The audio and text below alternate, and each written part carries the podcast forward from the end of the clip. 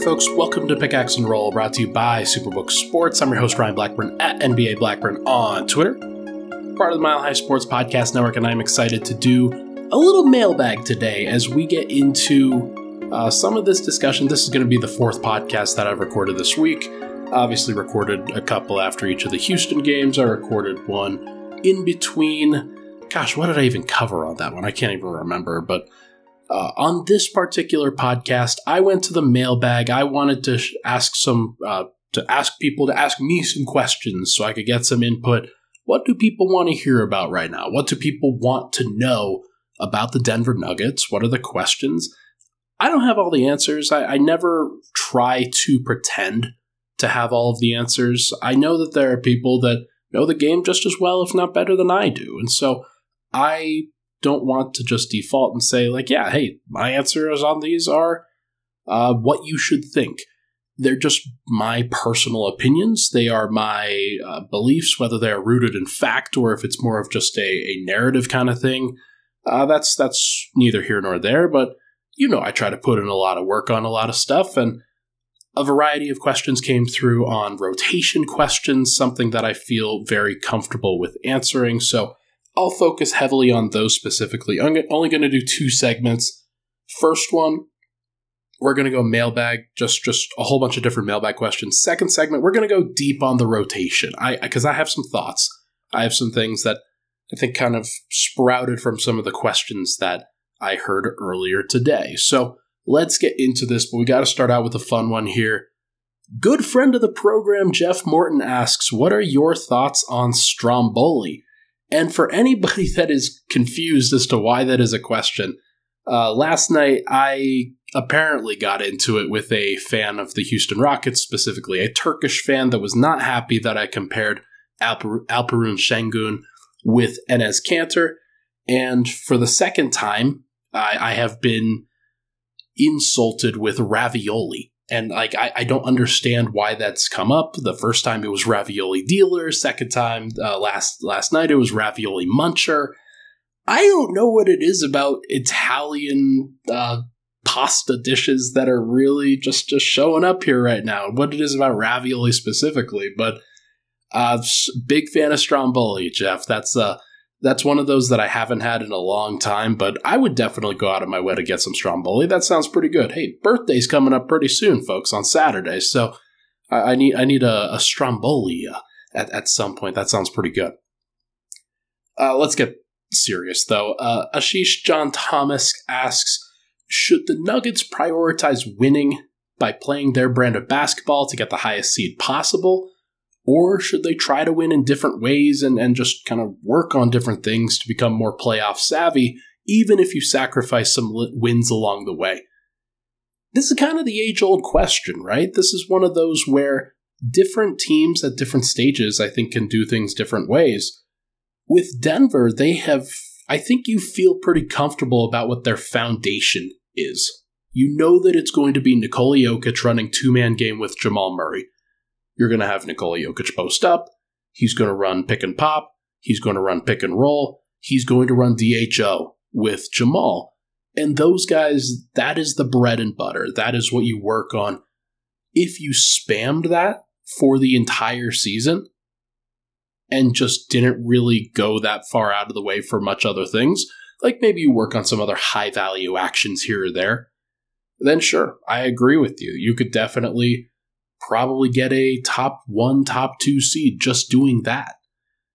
But I sort of fall on the side of what the Milwaukee Bucks did back in 2021, where they decided to work on some things. They decided to experiment with a little bit more of a switching defense as opposed to the traditional drop coverage that they had been using with Brook Lopez. And as it turns out, they needed to be able to switch. They needed to be able to work on some of those things where you put Jrue Holiday in situations where he can succeed more. You use PJ Tucker back then, and, and that, that gave them a lot of opportunities and a lot of different options against a team like the Phoenix Suns in the NBA Finals.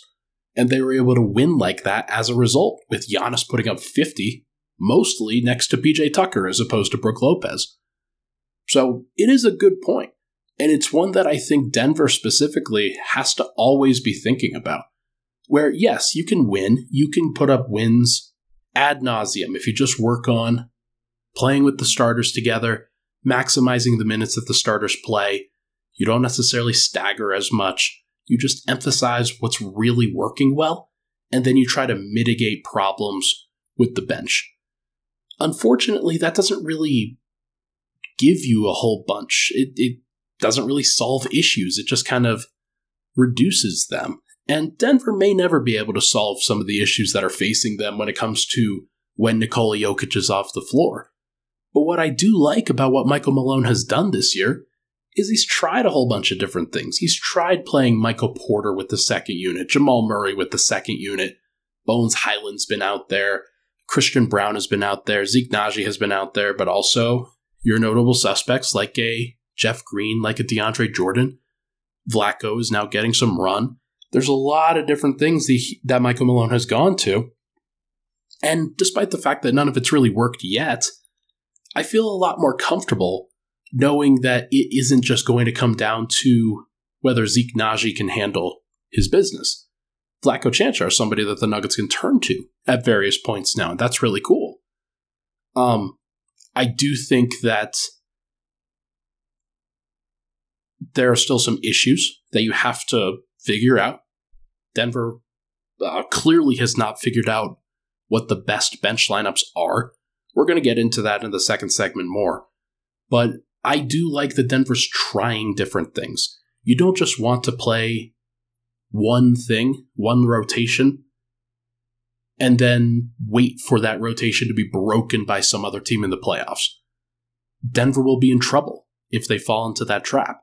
The best thing that they can do is play different guys in different situations and try to develop some good habits and also some good knowledge of how to play with other players rather than just relying on playing with Nikola Jokic and hoping that he takes them home.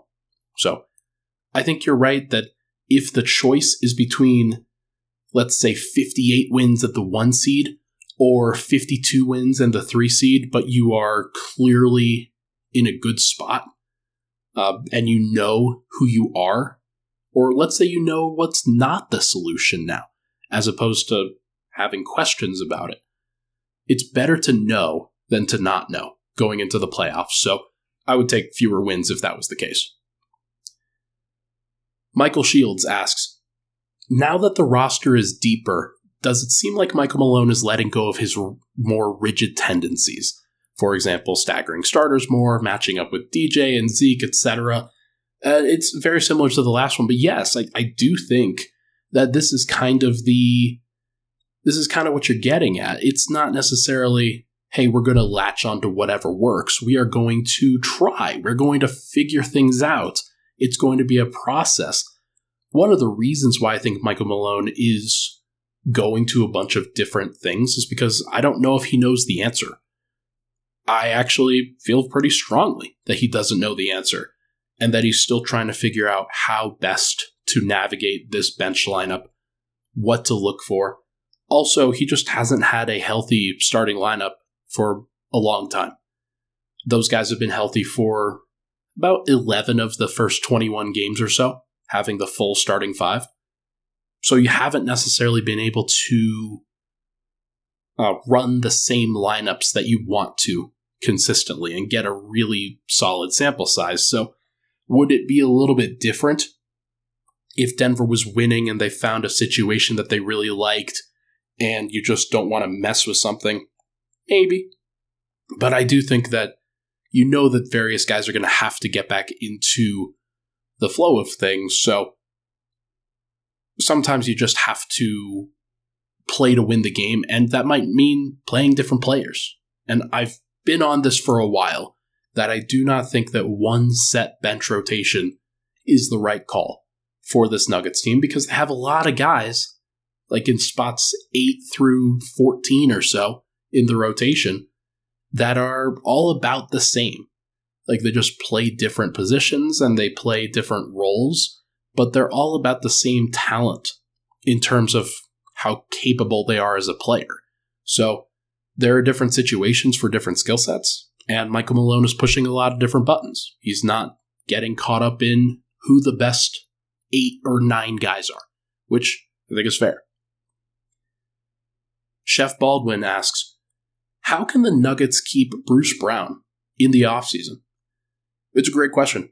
I don't really have the answer for this. I have thoughts as to what they could try, but the real issue that the Nuggets are facing with Bruce Brown is not that they can't pay, or it's not that they're they're choosing not to pay Bruce Brown when it comes to this offseason.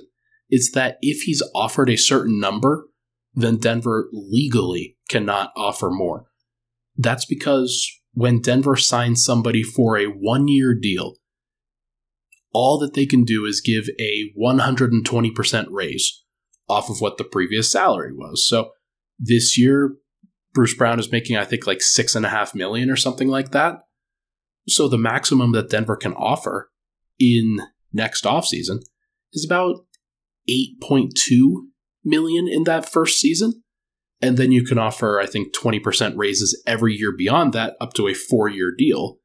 So you are going actually, is that that is that that number? Yes, it is. So Denver can offer basically a four year, $40 million contract to Bruce Brown next offseason.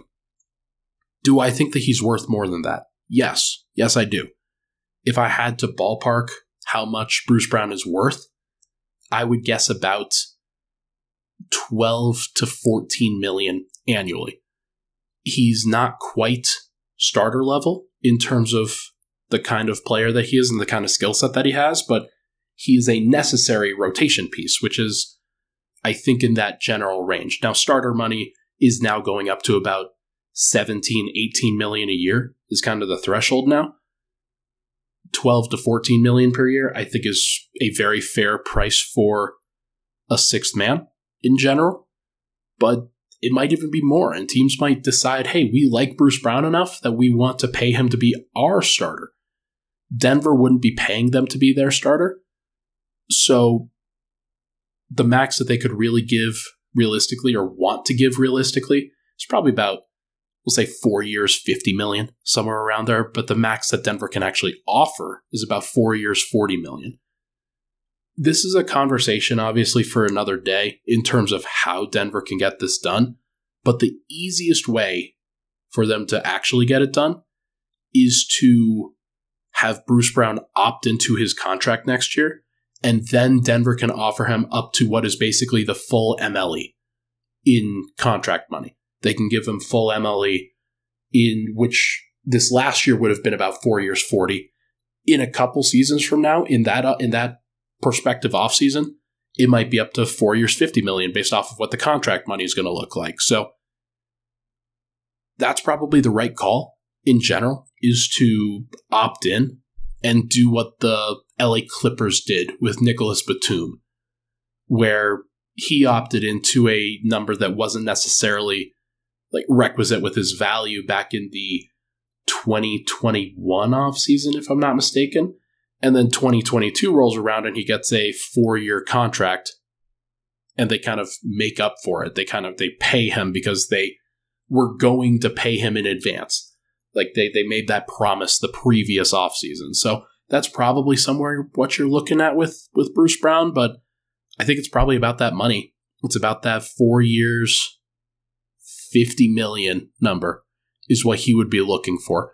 And he deserves it. He has clearly earned that. He has grown his game to a level where it's clear that he fits well in Denver. Would he be doing the same thing on another team? I don't know. This is a really good fit, but what I will say is that there will probably be a team that takes a chance on him if they can. So uh, hopefully Denver can hold on to him, is all I'll say A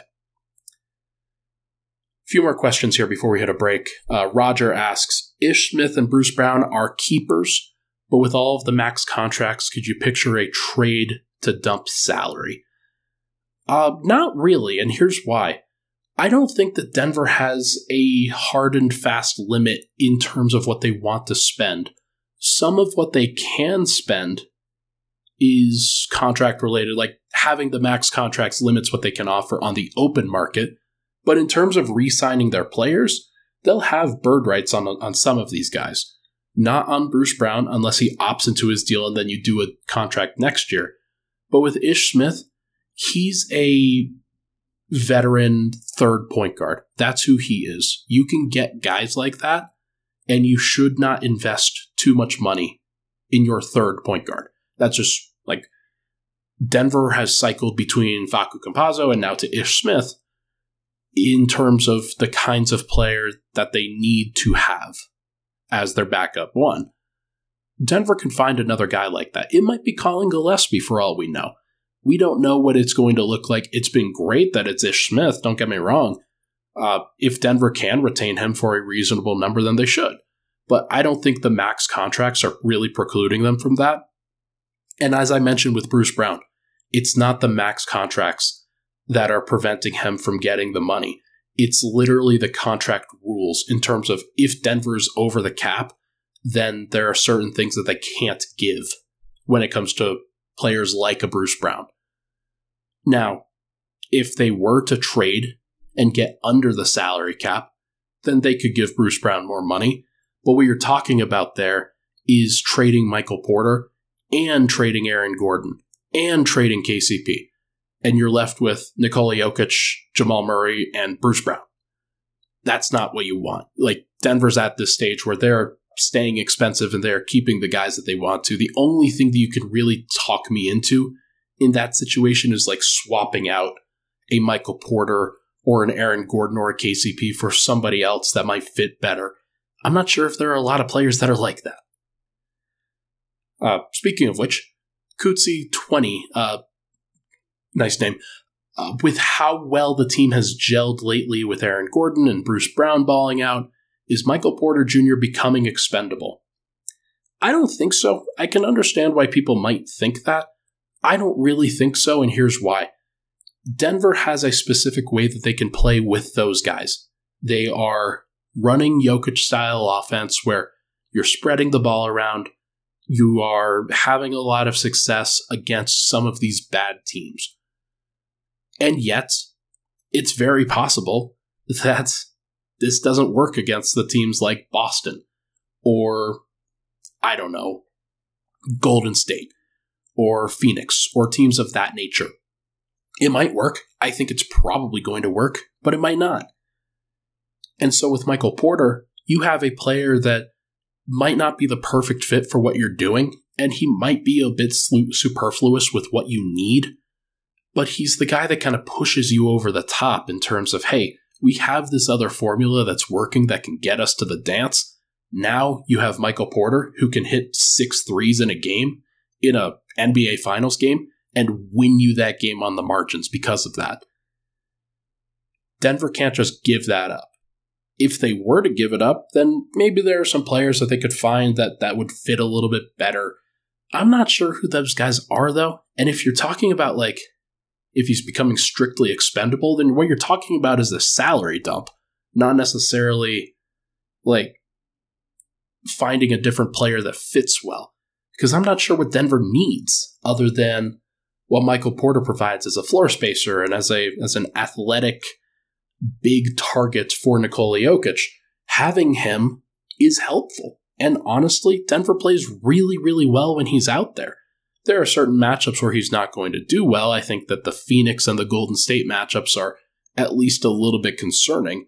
However, you don't know it until you try it. And Denver's got to try it first. And now they have other pieces that you can go to in different situations if he doesn't work. But I'm not really willing to go that far. I want to see this thing play out. Uh, I don't remember who asked this question, but I didn't list the name, so I apologize. But other than injuries, what's the thing that could send Denver's season sideways? Um, I do think it's probably the integration of MPJ and Bones and figuring out what the lineups are without Nikola Jokic that's the thing that has always really bothered me in terms of okay, what can you actually fully rely upon? What is your key thing that you are going to go to? And I have to imagine that the answer, ultimately, without Nikola Jokic on the floor, is Jamal Murray playing next to Bones Hyland and Bruce Brown, and you get two other bigs or forwards that can play next to them too. Maybe it's Aaron Gordon staggering with the second unit. Maybe it's Jeff Green, Zeke Nnaji, Vlatko Cancar. Maybe it's even DeAndre Jordan. But in all likelihood, you are playing Jamal and Bones together. Those guys will take turns running offense, and they will have a couple of nice creators that can get their own shot whenever they need to, whether it's in isolation or in pick and roll. And that's probably what you're looking for. I don't know if that's going to go well. And if it doesn't go well, then that will probably be what sinks Denver. But in all honesty, you could also say the defense with everything that's going on. Denver still hasn't figured out how to play defense yet. You could say a lot of different things, but ultimately, I will always think about the non Nikola Jokic minutes and wonder what Denver's going to do. They don't have an answer quite yet. And then last one here. Bucket Since 88 asks Would you be looking to aggressively upgrade this roster, or are you confident that the Nuggets have everything they need to contend? Um, as somebody who like I, I, am always looking to build the roster to be the best that it could be. I would never sit on my hands idly and say, "Yeah, there's nothing we can do to get better." And I, I say we. It's the Denver Nuggets. Uh, there's nothing the Denver Nuggets can do to get better. In my mind, the thing that Denver needs, in all likelihood, is to solidify that backup big man spot. Whatever it is, it could be the four or the five, but they need somebody that's capable of playing the five when Nikola Jokic is off the floor. And if that's Vlatko, great. If it's Jeff Green, great. If it's Zeke Nnaji, great. I don't think it's DeAndre Jordan, especially when it comes down to a playoff environment where teams are really scouting. And there are going to be some other answers to, to be had, but I do think that in the backcourt, you're probably going with some combination of Bones, Bruce Brown, Ish Smith. Christian Braun can work in on the wings. Davon Reed can work in on the wings. Going with forwards, Zeke Nnaji, Vlatko Cancar can fit in there depending on whether Aaron Gordon's playing or Michael Porter's playing or uh, who who else. But I think the five is where you're still having some questions. Who is that going to be that fulcrum when Nikola Jokic sits? And if Denver can answer that question on this roster, then great.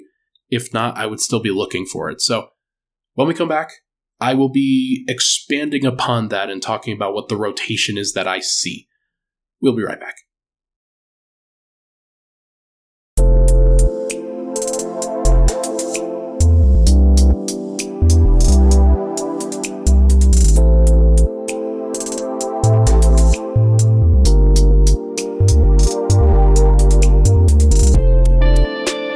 we're back. Pickaxe and Roll Ryan Blackburn here. Thank you so much, everybody, for tuning in let's talk briefly about your friends over at Superbook Sports. They are bringing Vegas style wagering to the palm of your hands, and now they'll match 100% of your first bet up to $1,000, no matter if that bet wins or loses. You don't have to be at the stadium to enjoy football, the arena to enjoy basketball or hockey. Just visit superbook.com or download the Superbook Colorado app right now and start getting in on all of the action. Visit superbook.com for terms and conditions gambling problem, call 1 800 522 4700. All right, let's go to the second segment. This will be the last segment. I, I, I realized the first one went pretty long, and I think this one will probably go reasonably long, maybe not too excessively, but I want to expand upon the rotation. I got several questions about the rotation. This is my specialty. This is what I like to do. I do the rotation charts, obviously, and I think that's what a lot of people know me for now. So it's pretty fascinating that that has evolved into that. But Chad Shell, Yotam Sutri, I had Ben Marsh, who I'm going to uh, answer his question on the Nuggets AMA tomorrow with Kim Becker. Make sure to go follow that. Go look for that on the MHS uh, Twitter shot, Twitter uh, handle. That's what I'm looking for. I was going to say channel. I was going to say something else, but either way, those guys all asked assuming everyone stays healthy, do you have a projection for what the playoff rotation could likely be? And so this is what everybody's building towards, right? And this is always what you have to be thinking about when you're talking about the Nuggets and you're talking about, okay, so you're going to get there. I don't think anybody's questioning as to whether Denver's going to be a top seed in the West. I think it's pretty clear that they have answered those questions. And even without trying too terribly hard, they're 14 and 7. And they'll probably falter at some points here or there, but they're on pace for about 55 wins. And I think that they'll probably end up around 55 wins if I had to guess. So that will project to about a two, three, or four seed. Probably not the one, but somewhere in that vicinity. But then the fun starts, and you start to play with rotations a little bit. You start to think, okay, who is actually going to be contributing in a playoff context? And I think the starters are going to be the same. I think you've got Jamal Murray, KCP, Michael Porter, Aaron Gordon, and Nikola Jokic. That's the plan. That is what the Nuggets are going to try to do. They're going to enter as long as everybody's healthy, knock on wood. As long as everybody's healthy, Denver is going to try to enter the playoffs with those guys as the starting lineup, and they will probably try to play those guys all about 35 minutes a night. Jamal Murray is moving in that direction in terms of workload. Michael Porter is too. His minutes have been higher, uh, at least initially, dealing with the left heel injury right now, but he'll come back. He's, he's fine. Michael Porter, of late, has been kind of out of sight, out of mind for Denver's most recent success, and I think that there's definitely a little bit of uh, forgetfulness in terms of Nuggets fans and what Michael Porter was doing at the beginning of the year and how great he was. It's been 21 games. It's still so early in terms of what the Nuggets are going to be looking for, what they're trying to evolve into. But one thing I do believe is that that's the starting lineup that Denver's wanting to use, and they will get back to that at some point. All of those guys are going to play. It's going to be very good. The lineup itself right now is averaging like plus 15 points per 100 possessions, which is fantastic. How many lineups can really say that? Very few. So you're going to let it play out. You're going to at least try that. Then, primary rotation piece is Bruce Brown. I think Bruce Brown's in line to play about 30 plus minutes. He might get up to about 35. He might finish games for Denver. Even if he plays the first, like he, he comes in at like the six minute mark of the first quarter, he might play from six minutes to halftime, and then from six minutes in the third quarter to the end of the game. There will be times where he does that and plays all 36 minutes. There will be times where Michael Porter comes back in and then Bruce Brown maybe plays 30 minutes or 26 minutes, or maybe he gets into foul trouble and plays 22. But for the most part, I think he's going to be about 30. So if I have the starters each playing about on average 35, where maybe Jokic plays 38, Murray plays 37. Gordon plays 34. KCP plays 37. And then MPJ plays 32. All those guys playing about 35 minutes or so. Bruce Brown playing about 30. That right there, those six, is 205 minutes. 205.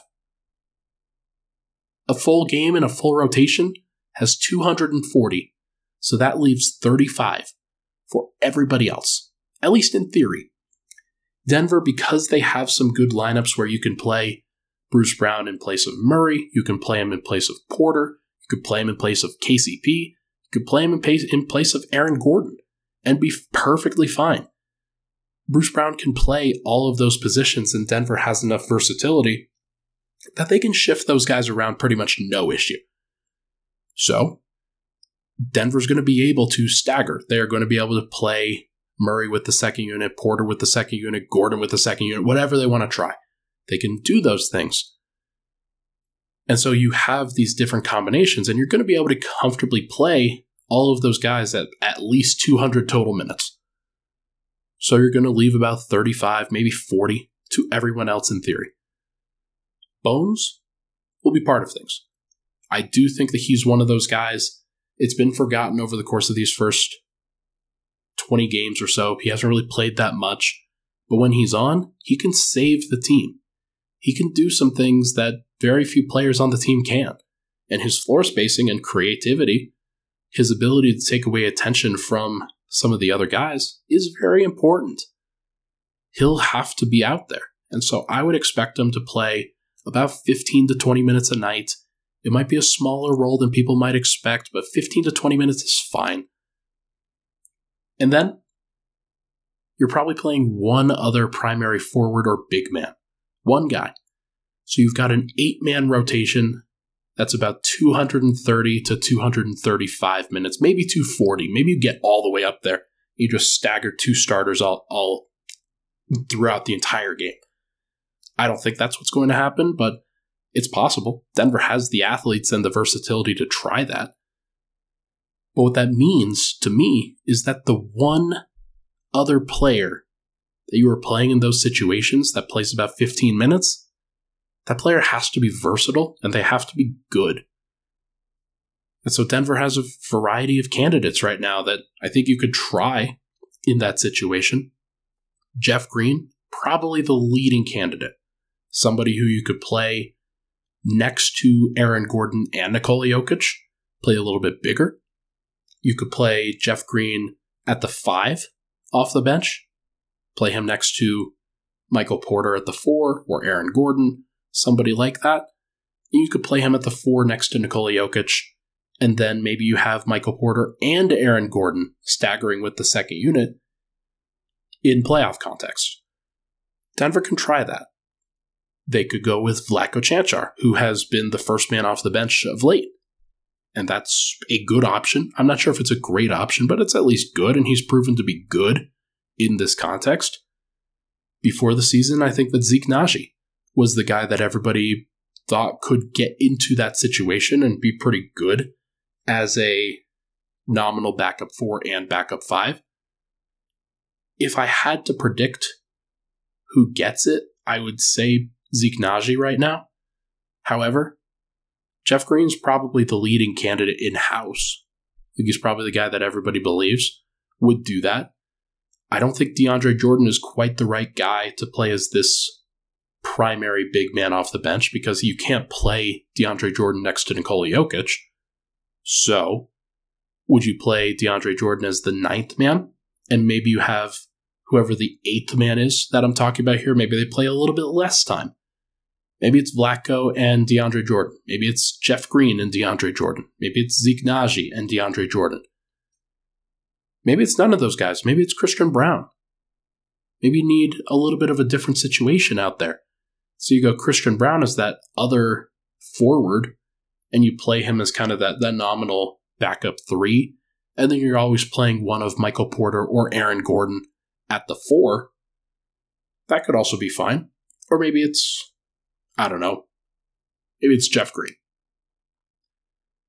Either way, Denver's in this situation right now where I'm not sure who the best candidates are. I can tell you seven guys that will be in the rotation Bones, Bruce, and the starters. Whoever the eighth man is in that group, whoever the ninth man is in that group, whether it's if you need more ball handling and savvy and it's Ish Smith, or if you need more perimeter defense and it's Christian Braun, Maybe need a just a versatile wing, and it's Davon Reed. Maybe need more switching defense and somebody who's a little bit bigger, and it's Vlatko or Zeke Nnaji. The starters will stagger as necessary, and you can get creative with the lineups that you put out there. But I do think that if I'm looking at what Denver has, you've got a six foot four guard in Jamal Murray. You've got a six foot four guard in Bruce Brown, six foot five at KCP, Bones Hyland is six foot two, six foot three. And he's smaller for sure. You've got Aaron Gordon at six eight, Michael Porter at six ten, Nikola Jokic at 6'11, 7 foot. You probably need another person who's about 6'8, 6'9, 6'10 out there just to mix in and make sure you have another versatile piece that can play the five, but also can switch onto the fives if necessary.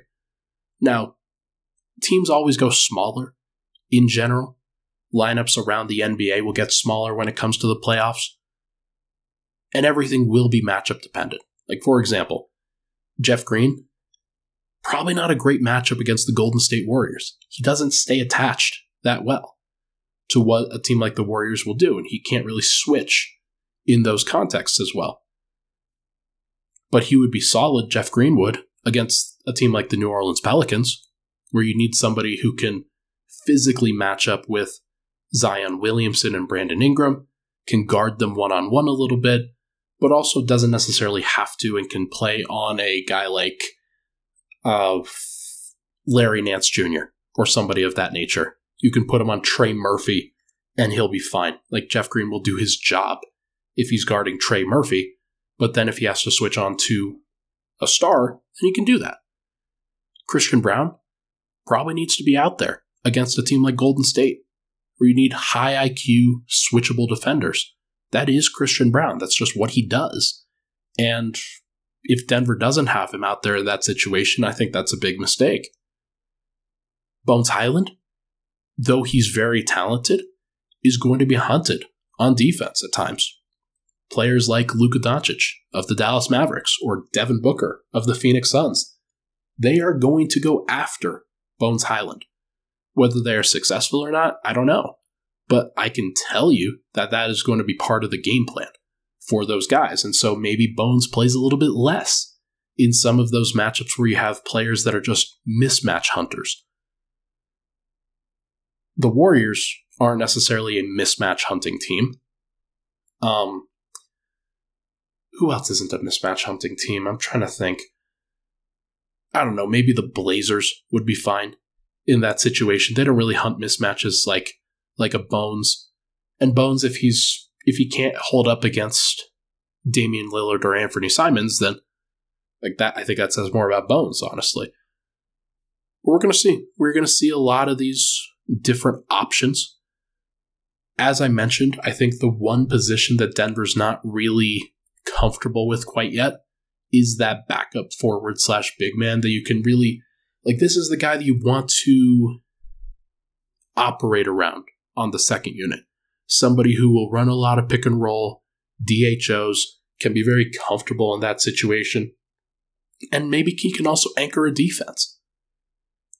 Some guys can't. Some guys will be will definitely struggle in that context. But I do think that Denver could find a guy like a Kelly Olynyk who would be great on the offensive end.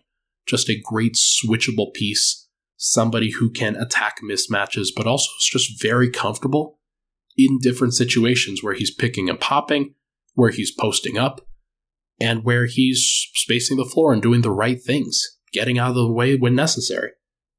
Mason Plumlee, I think Denver Nuggets fans would probably be having mixed feelings about somebody like him, but he would be very helpful when it comes to operating from the high post and running pick and roll and being a short roller in something like that. Jakob Poeltl of the San Antonio Spurs. I don't think he's in their long term plans. I think they would probably rather have a French big man named Victor Wembanyama at that spot that they can develop. Would they be willing to trade Jakob Poeltl at the deadline? Somebody that can back up Nikola Jokic when necessary. Maybe you're looking for a Daniel Gafford or an Andre Drummond or somebody like that who a little bit more of a just a traditional pick and roll man, somebody that can dive to the rim, do what DeAndre Jordan's doing right now, but maybe doing it a little better on both ends of the floor. Maybe that's what the goal is. I don't know. I don't know what Denver's going to be looking for. That is what I would be considering if I were them. Denver may not have the assets in order to get that. They also just might decide that they don't need it that they're probably going to play Jeff Green at the five or Aaron Gordon at the five, or they'd rather take their chances with Vlatko or Zeke at the five, as opposed to playing traditionally with DeAndre. But we'll see. We will see what Michael Malone wants. We'll see over the course of these next 20, 25 games what the Nuggets ultimately need, because I think that changes this discussion a lot. But right now, I think you've got the starters. I think you've got Bruce Brown, Bones Hyland, and a lot of questions after that. We'll see whether there are some answers in the near future. All right, that is going to do for this episode of Pickaxe and Roll brought to you by Superbook Sports. Thank you so much, everybody, for tuning in. I appreciate all the love and support on the podcast as always. I'll be back recapping the Friday night game against the Atlanta Hawks. Should be fun. Trae Young, DeJounte Murray, no John Collins, no DeAndre Hunter Denver still, like, I think they catch a break here in terms of some of those matchups, but we will see if they can take advantage of that. This is the first really competent team that Denver has faced since the Clippers. So we will see. Thank you so much, everybody, for tuning in. Appreciate it all, all the love and support as always. We'll talk to you guys very soon.